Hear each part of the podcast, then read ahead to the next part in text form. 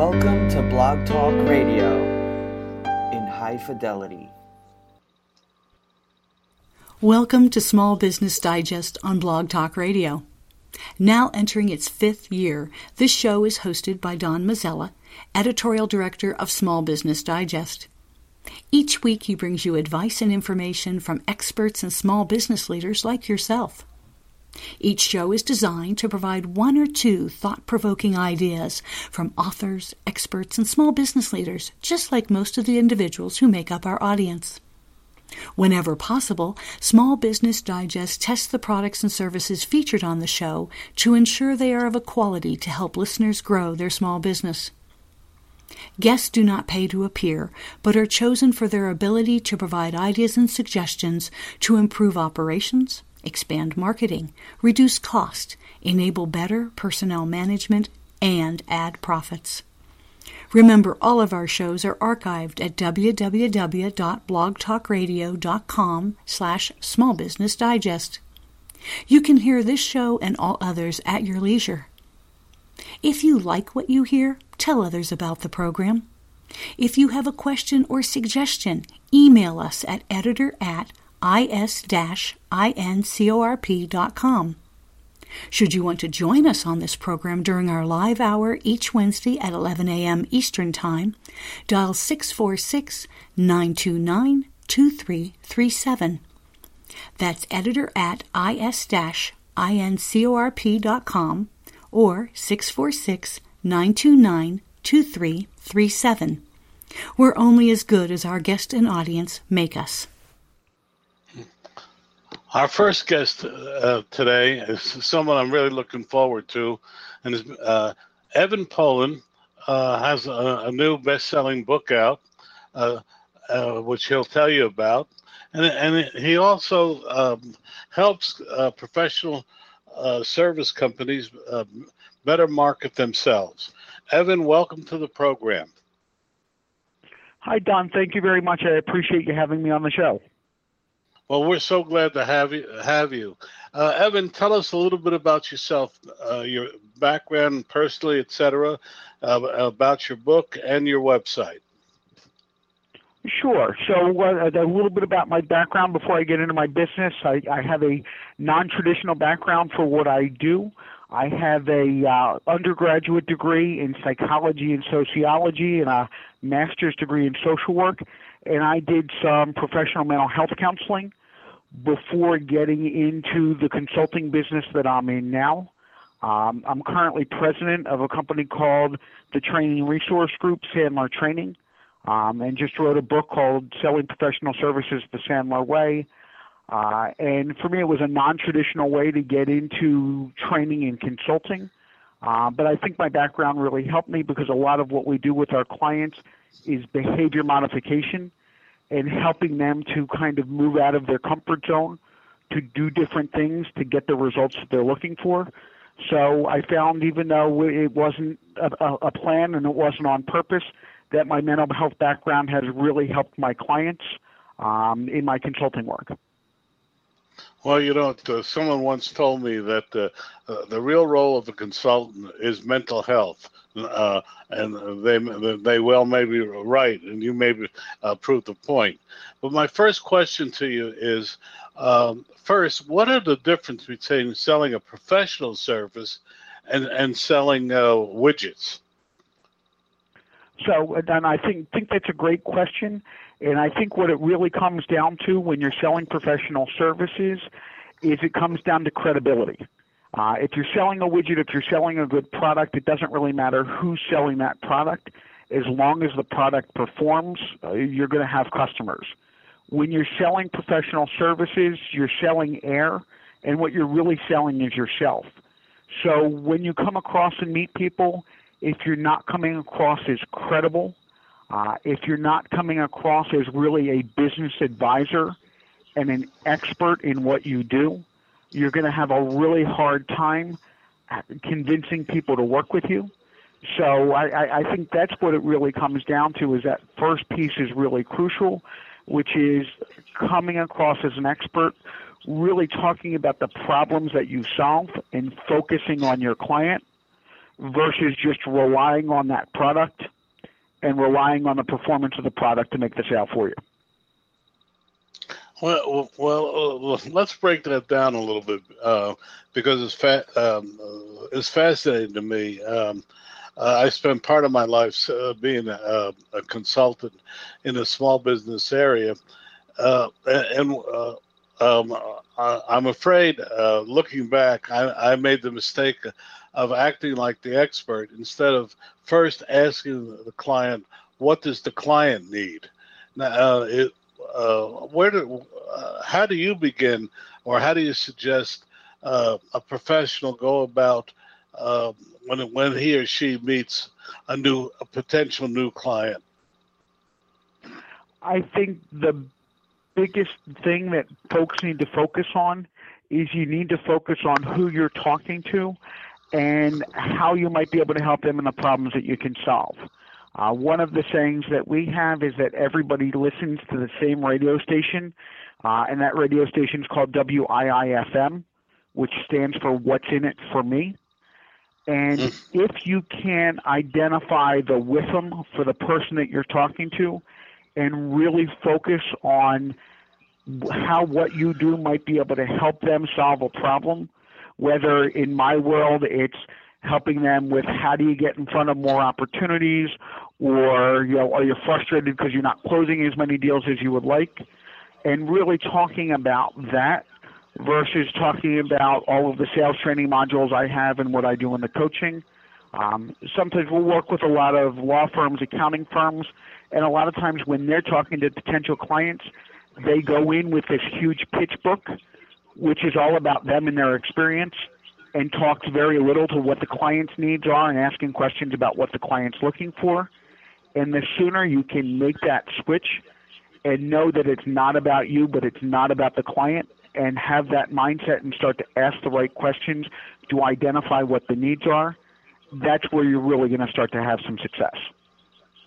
Well, that, there you hit it on the nail as far as I'm concerned. When someone comes in as a consultant, all they do is show me what they've done uh, rather than ask me what I need. You, are so right on that point. Uh, I, have seen it time and time again. Uh, uh again. But um, uh, for, uh, first, before we go further, tell us the name of your book and where people can get it. So I appreciate the plug. Uh, the name of the book is Selling Professional Services the Sandler Way, where nobody ever told me I'd have to sell.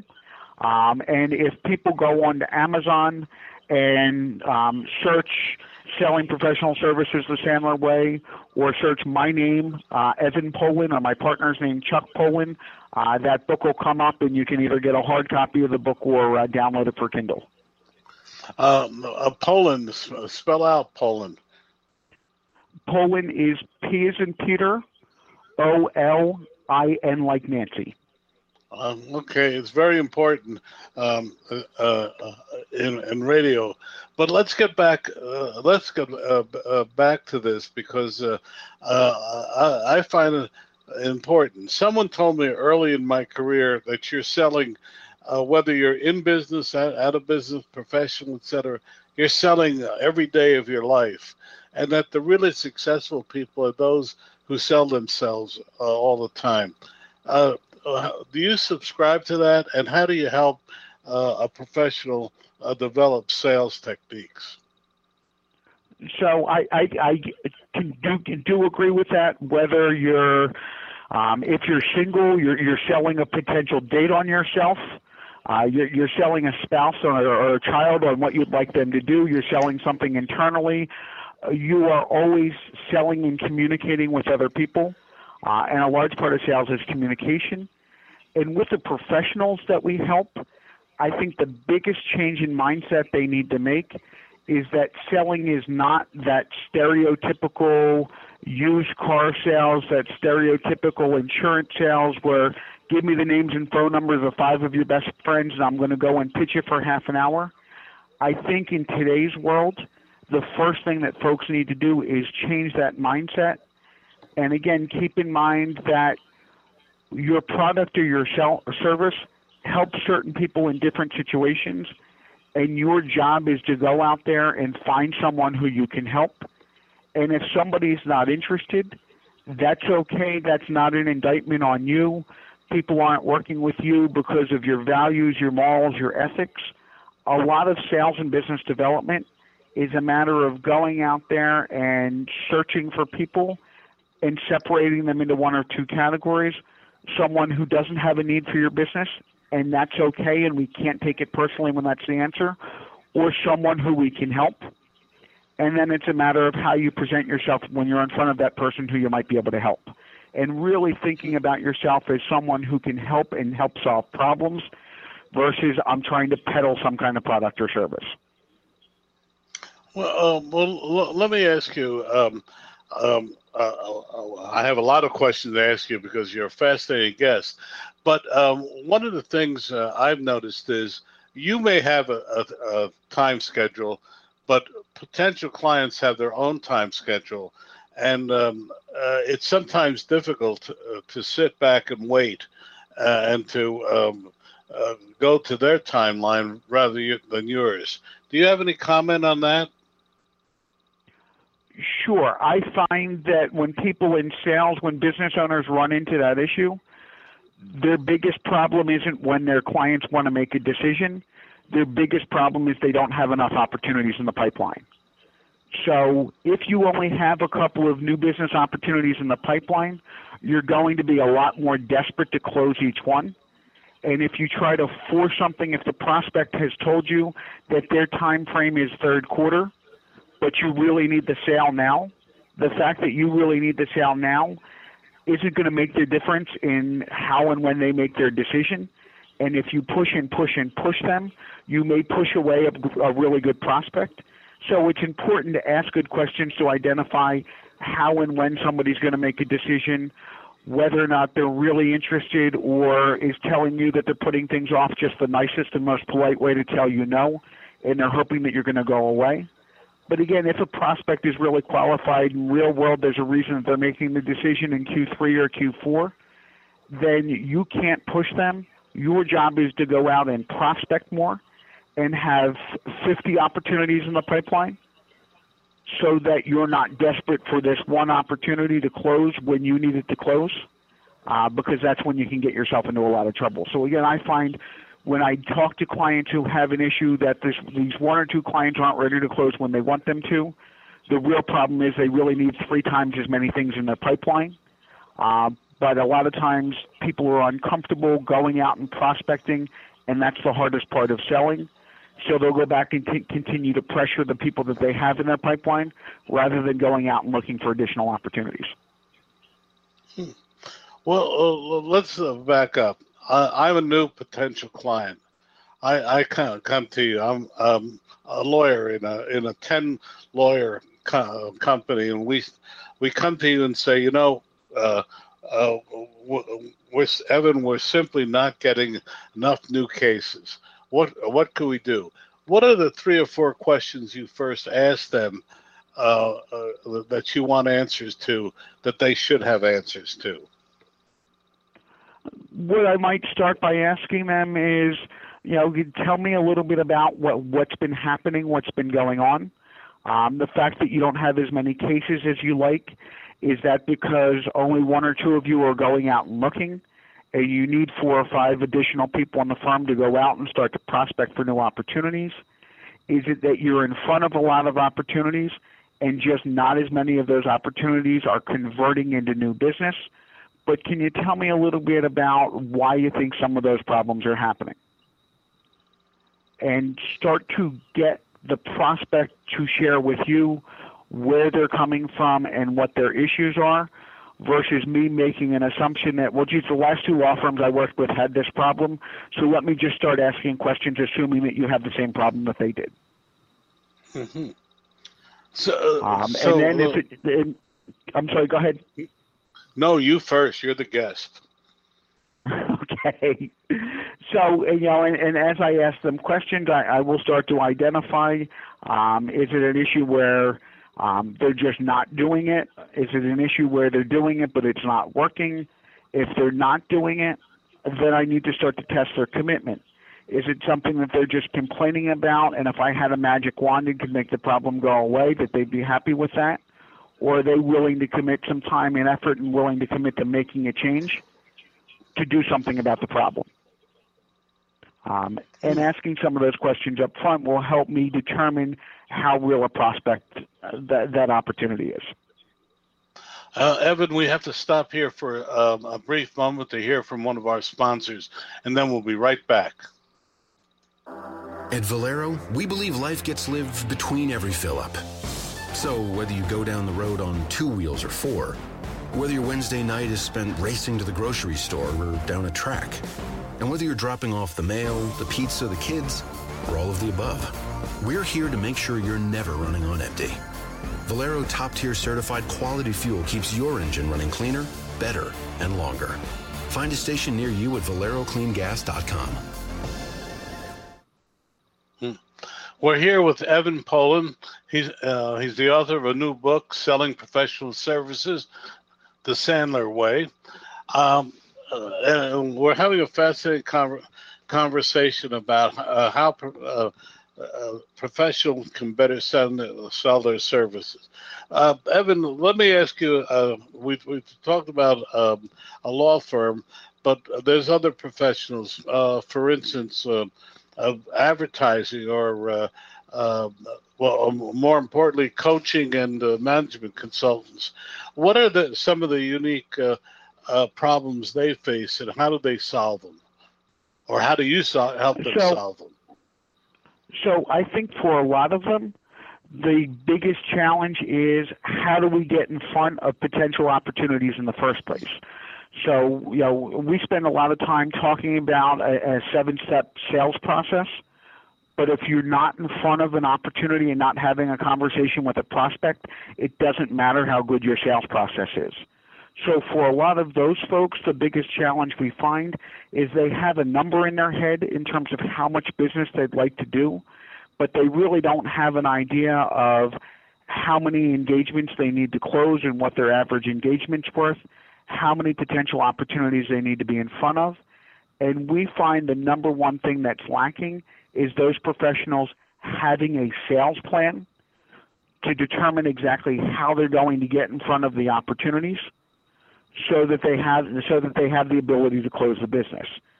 So for us, a lot of times the very first step that we take when working with clients is really helping them figure out, and we call it a sales cookbook, really helping them figure out how much business they want to do, and then how much activity do they need to do. And then once we figure out how many people they need to touch, breaking that down to figure out out of 25 different sales prospecting things people could be doing, from cold calling to networking to asking for referrals to using LinkedIn, which combination of activities is going to work the best to get that person in front of who their ideal target clients are. Uh, but if you don't have a sales plan in place and if you're not in front of opportunities, then everything else is going to fall apart. Hmm. Well, how? Well, let's let's talk for consultants. So how are, how are some of the ways that you can increase the number of, of uh, uh, potential clients you see? Uh, do you go to shows? What what types of things work best for professionals? So what we find works best is first leveraging your current contacts. So who are your clients? Who are your former clients? Who do you belong to professional associations with? Um, and we know that if you can get a referral that referral turns into business about 50% of the time. So we typically start by asking people to look at who's in their world, who do they have relationships with, and reaching out and asking for referrals and introductions. Um, there's an attorney that I'm working with right now was getting some a couple of referrals, but not enough. Um, we had him go through and identify all of his best contacts. He's now reaching out to three to five people a week and having two meetings a week with people specifically to ask for referrals. And in three in three months, his law firm practice that had been around for 10 years had increased by about 25 percent. Um, outside of that, we'll suggest people utilize tools like LinkedIn to be able to research and find out who they want to be able to get in front of and to send messages out to get in front of them.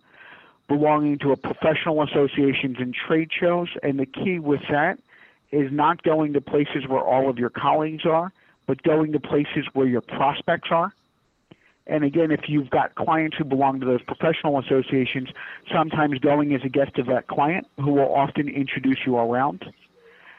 And those are some of the warmer things that you can do. We have some clients who will do letter campaigns, making cold calls, um, and really what we like to do and what each individual should do is really think through who they want to be in front of and then put together a plan um, because we find even within the same firm or within the same company that we work with a senior person is going to have a different plan than a junior person. Someone going after large opportunities is going to have a different plan than somebody going after small opportunities.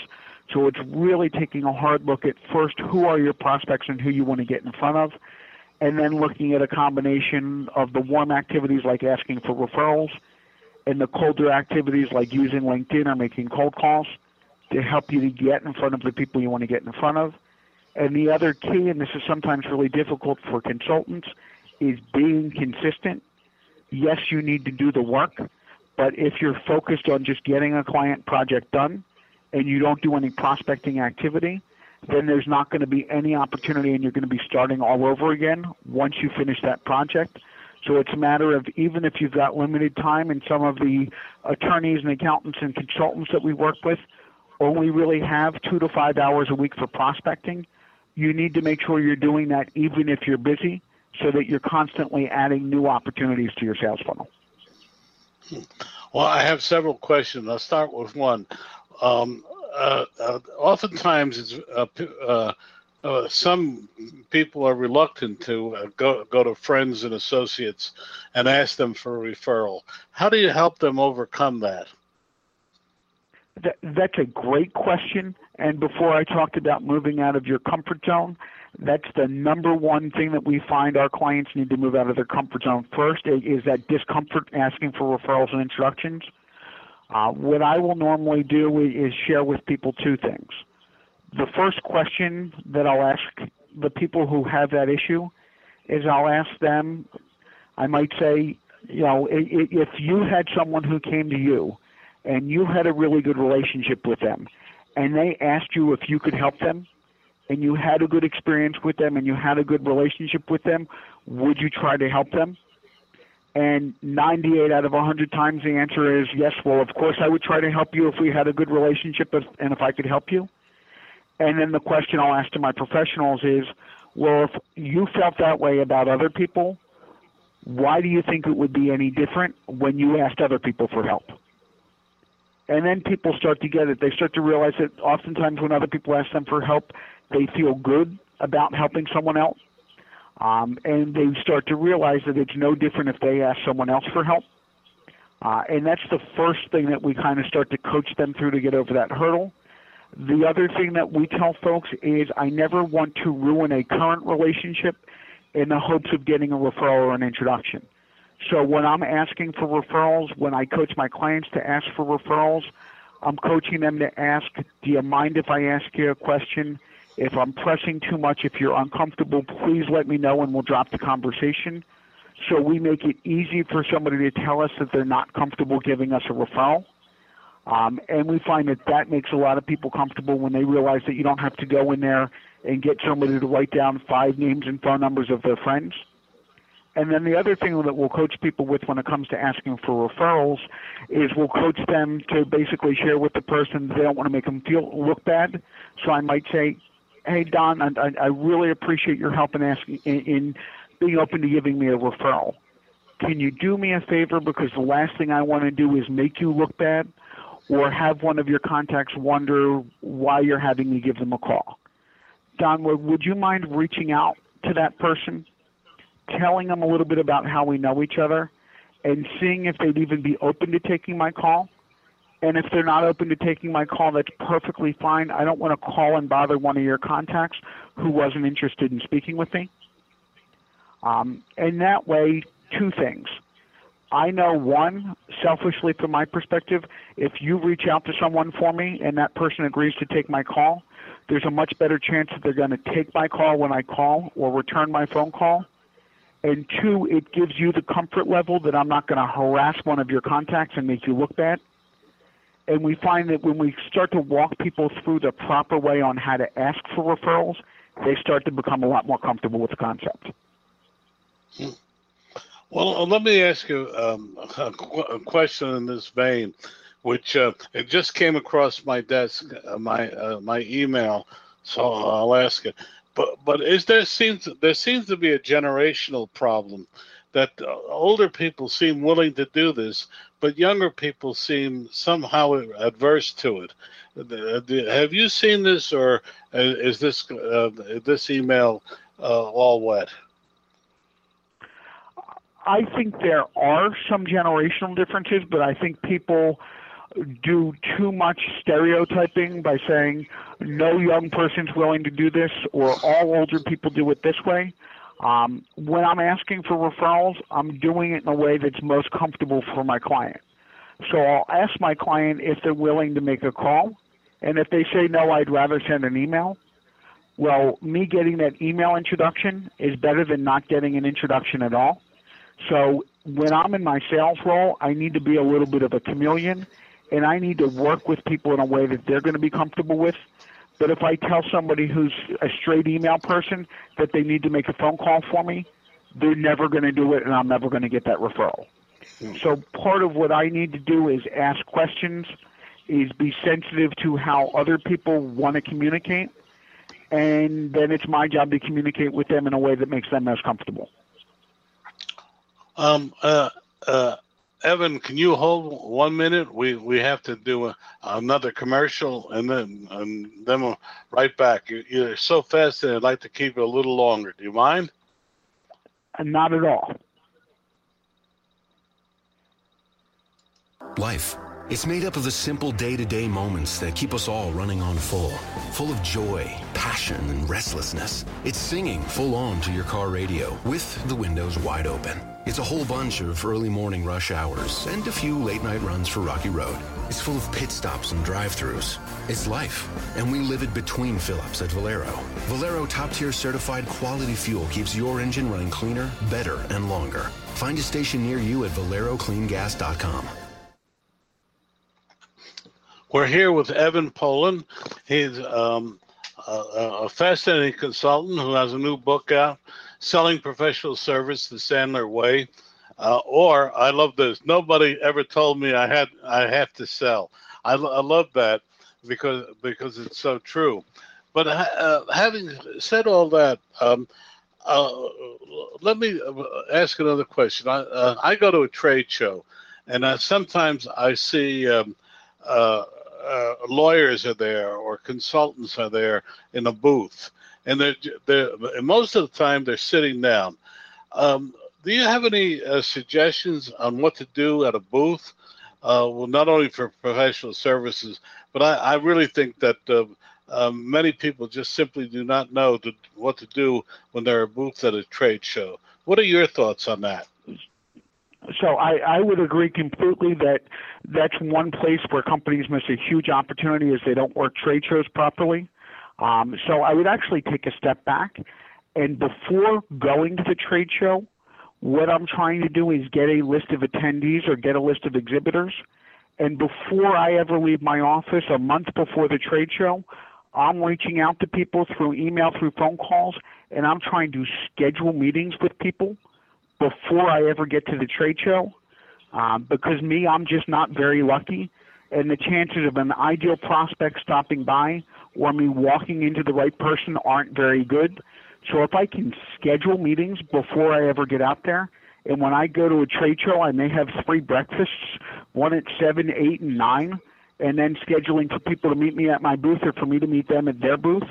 Uh, but if I can schedule eight or ten meetings before I ever go to the trade show, I'm going to be way more productive um, than just going there and showing up and hoping for the best. Uh, when I'm at the trade show, we just had a client uh, last week who was at a trade show. Uh, they did not heed our advice and they did not reach out to people beforehand, and they realized it too late and they were desperate. So, at our suggestion, they got a popcorn machine. Um, cost them a thousand dollars to run over the course of the show. um, and they put the a popcorn machine right in front of their booth. Um, there were about 80 exhibitors, and their booth was the most crowded, with people coming over to get the free popcorn, and then their salespeople being able to talk to them while they're over at the booth. Um, and then the other thing that we like to do besides doing something, and the other thing we like to do is have some kind of nice giveaway, which will then give people a reason to drop their business card so that now you can capture the data of everybody that drops by your booth. And then the mm-hmm. last thing we need to do is have enough people at the show where not only are there at least one or two people at the table, but that there's one or two people from my organization walking the show and proactively going up to different booths and proactively going up to people in the hallway so that I'm not just relying on the foot traffic to my booth, but that I'm proactively going out and talking to people at their booths. And you should never be sitting down behind your booth. You should always be standing in front of your booth, not sitting down behind it. Uh, I couldn't agree more. But the, you know, you sit, uh, particularly uh, law, uh, lawyers. Uh, I was at the uh, medical marijuana convention last uh, last week, and there were f- four lo- lawyer groups there, and every one of them were sitting down, and I, I, I it, it, just boggled my mind. So. Uh, uh, I'm just and, really. And the, the other thing I would suggest is that they also had the wrong people from the firm there. You, you need to have people there who want to be there, and not people who are being forced to be there because they're either going to sit behind the booth or they're not going to be very friendly um, once they are out in front and talking to folks. Oh, uh, can we jump to another subject, which is the elevator speech, which I um, uh, I was always taught was very important, something that summarizes who and what you are. Do you believe in that, or um, w- what are your thoughts on that? I, I absolutely believe in the elevator pitch. In our vernacular, we call it the 30 second commercial. Uh, and actually, in the book, there is an entire entire chapter. Uh, chapter 10 of the book is completely devoted to the 30 second commercial. Um, the key with the 30 second commercial is to engage the other person. Um, the analogy I like to use with the 30 second commercial, it's like a resume for somebody looking for a job. The resume is never going to get the person the job, but it's going to get the potential employer interested enough to want to bring that person in for the interview what we're looking to accomplish with the 30 second commercial is get somebody interested enough in what you do to want to talk to you for the next five minutes. So in our 30 second commercial, we're talking about the problems that we solve. So again, rather than spouting off about all of my services, what I'm telling people when I meet with them is I help business owners who are frustrated because they're just not closing enough business. Um, what they tried in the past just isn't working as well as it used to in terms of getting in front of new opportunities. A lot of folks that we talk to are really frustrated because the sales cycle is just getting longer and longer, and they're disappointed because they're not getting the margins they used to get. Which of those issues are you running into? And I like to end my 30 second commercial with an open ended question, which kind of forces the conversation and the other person will either share with you which of those problems that they're running into and you're on your way, or if they share with you that they're not running into any problems at all, I may ask one or two follow up questions, and if there's still no interest, disqualify that person and then move on to the next one. Uh, but I, I think it's really important to have that 30 second commercial locked and loaded. You shouldn't have it memorized, but you should know what are three or four or five of the problems that you solve for your potential clients and you should be able to almost in your sleep be able to talk about the problems that you solve for your clients. Okay, Joe, uh, I think I could go on and on. Evan, I, I, think we could go on and on, but unfortunately, we're getting close to the end. Uh, your book again, and how people uh, can find it, and how they can find you. What's your website, etc.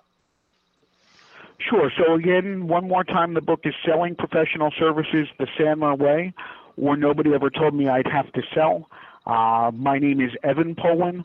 Uh, my business partner, and ours is a family business. My father's name is Chuck Polin. That's P O L I N. You can go on to Amazon.com and get either a uh, softback of the book, or you can download it for Kindle, or you can go on to Sandler.com That's www.sandler, S-A-N-D-L-E-R dot com. Go to books and order the book off of the Sandler website. Oh, Evan, thank thank you so much uh, to, to joining us t- today. Uh, I, I hope um, uh, our audience was as fascinated as I was by this, and uh, really thank you again. And thank you very much for having me on the program.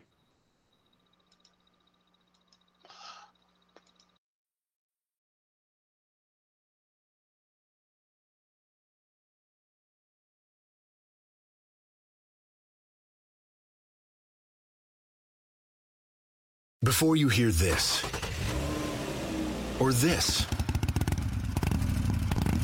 or even this, before you turn a key, step on the gas and let it rip, before you get up and out and on the road, you have to be fueled by something. Make sure that something is Valero. Valero top tier certified quality fuel keeps your engine running cleaner, better, and longer. Find a station near you at valerocleangas.com. Thank you for listening. We will be back next week with other guests invited to help you, our audience, improve operations, expand marketing, reduce cost, enable better personnel management, and add profits. Remember, all of our shows are archived at www.blogtalkradio.com slash small business digest. You can hear this show and all others at your leisure. If you like the show, tell others about it. Want to make a comment or be a guest? Email us at editor at is-incorp.com. Your host was Don Mazzella, Editorial Director of Small Business Digest. Until next time, keep faith with the ideals that made America great, and remember small business is still the backbone of commerce.